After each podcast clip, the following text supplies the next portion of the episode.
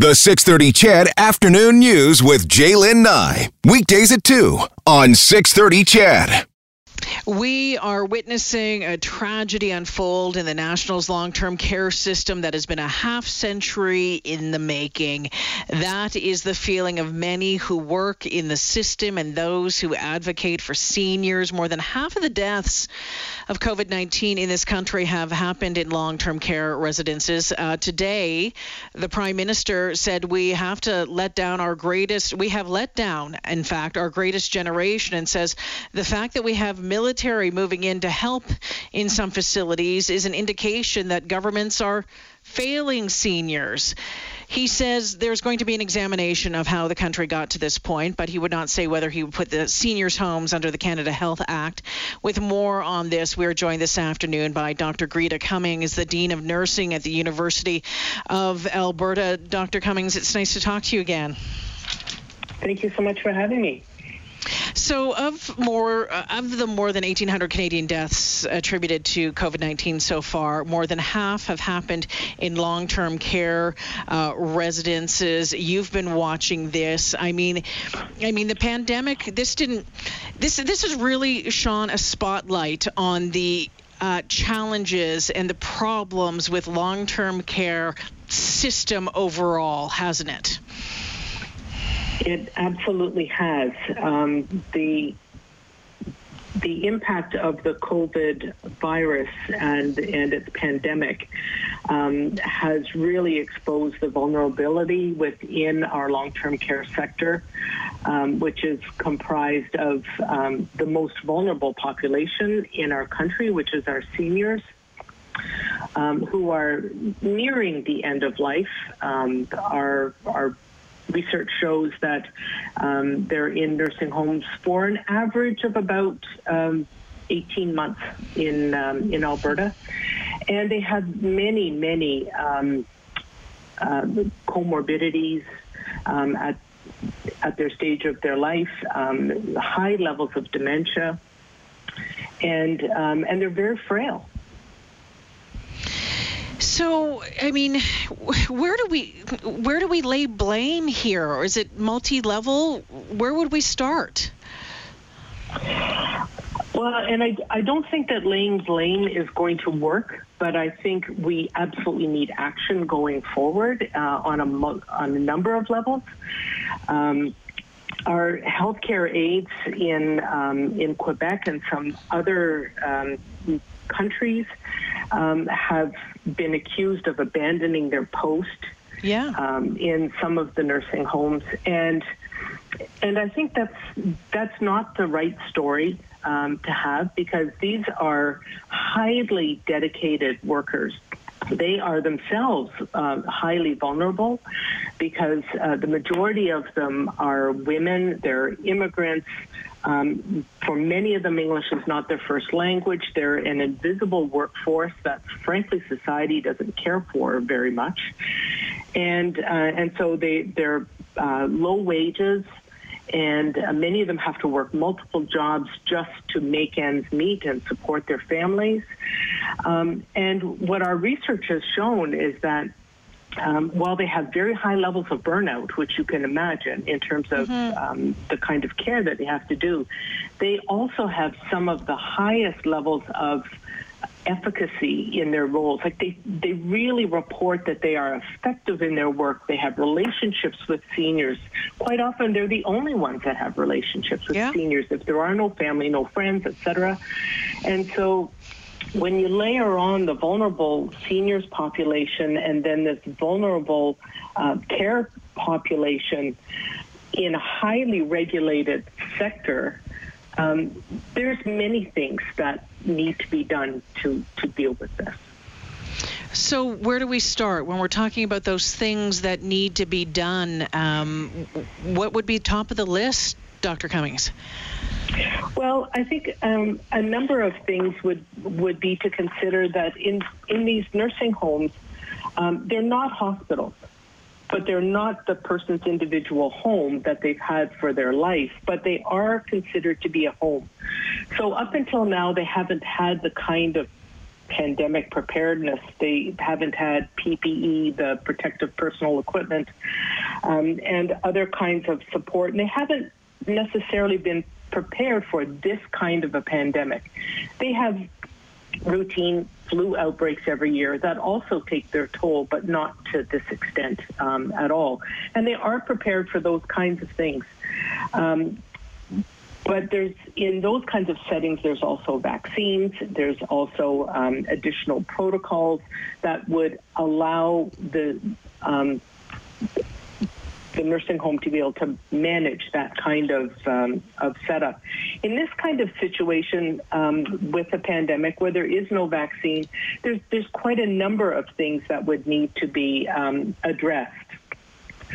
And um, one of those is, um, as you had mentioned in your introduction, is um, that uh, Prime Minister Trudeau has indicated that there's a need for um, a national kind of task force, and there may be a variety of task forces that are required to look at what has gone wrong and to help rebuild the system um, in a new way, not just um, you know, throw money at the system, but to actually transform it in a way that it could deal with these kinds of um, of real serious tragedies. And uh, we need better training, we need better equipment, um, we need to have improved work conditions, and um, and really be able to support the seniors as well as the workforce that are looking after them.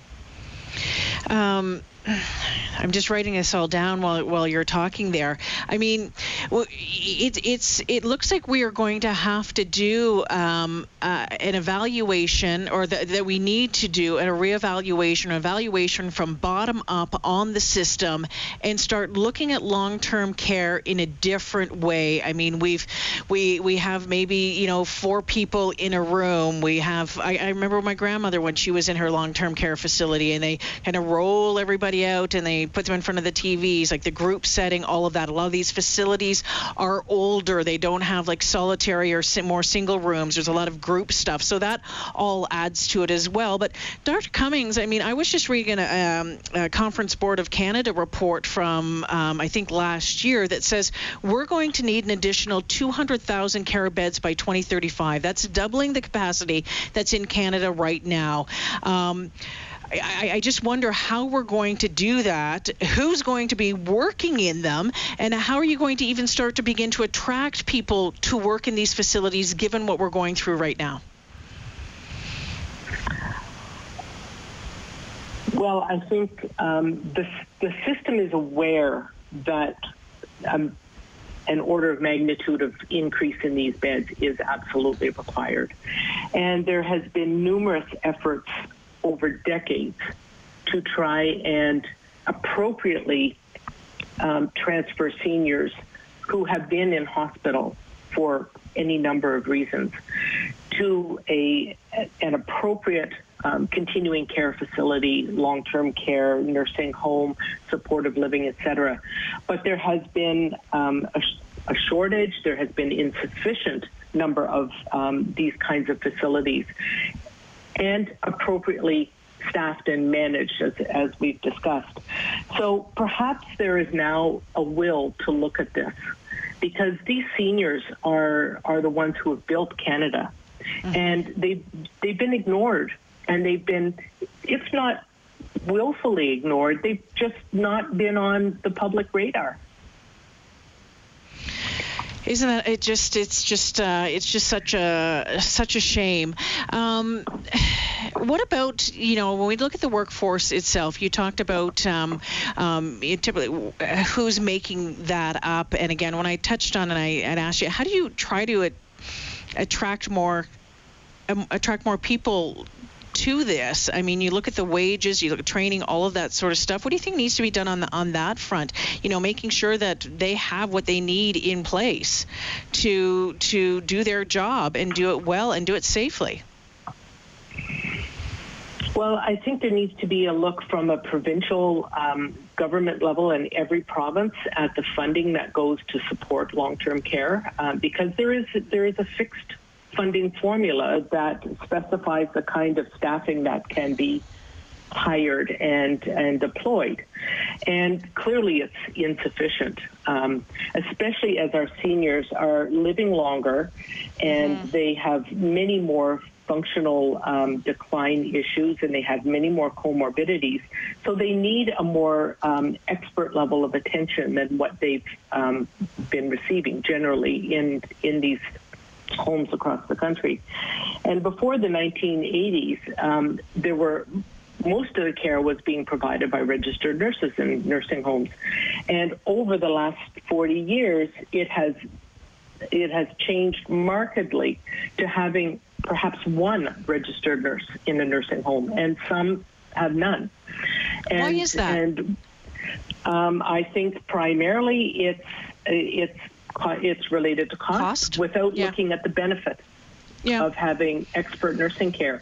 And even if every physician could not, you know, wasn't a, a, a registered nurse, then we need much higher levels of um, of expert nursing care, of registered nurses and licensed practical nurses, in addition to the healthcare aides. Uh, one of the articles um, that I was reading about uh, talked about uh, mental health care as well. Um, for, for the folks that are in these long term care homes right now, these continuing care facilities who are working through this, um, the mental health aspect of this is something that I fear is going to be greatly ignored. Um, what are your thoughts on that uh, point on this whole issue? I think for those who are working through the pandemic in these kinds of situations, um, there is great risk of uh, traumatic, sort of uh, post traumatic distress afterwards because of the horrific conditions in some of these facilities and in some of the frontline acute care areas as yeah. well. And so um, we cannot forget the nursing homes in in any efforts that are being uh, put forward to deal with mental health issues, and and it's also an issue for the seniors because for many of them either their fam- they don't have family, they have very few family who live far away and they, they're not able to attend very often. And the ones that have been coming regularly have not been allowed to come into the nursing home yeah. for the pandemic um, public health reasons. And so um, these these seniors have have had no family contact aside from virtual, and and that can be even more challenging if you have dementia and other cognitive um, issues. Sure. So there needs to be um, very specific attention paid to that as well as we come out of the other side of this pandemic, and again to um, to deal with it again for the future. Dr. Greta Cummings is uh, the Dean of the Faculty of Nursing at the University of Alberta, also professor there. Uh, doctor, just um, overall, I mean, as as someone who you know, is a huge part of educating our, our future nurses in this province.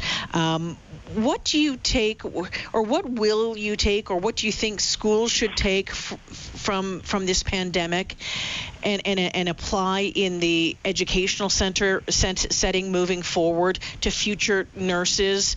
Um, yeah, I guess yeah. I, I'm curious to know what that might be, what that would look like, what lessons we might learn for the future nurses from all of this?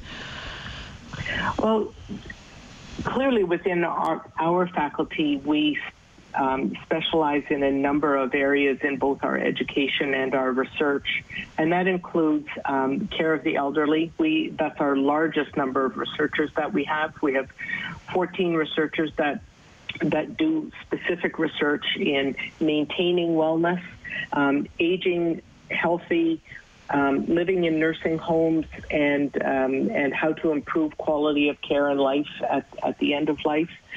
And so we will we continue to ensure that that's a, a good portion of our education that we have um, throughout our undergraduate and graduate programs.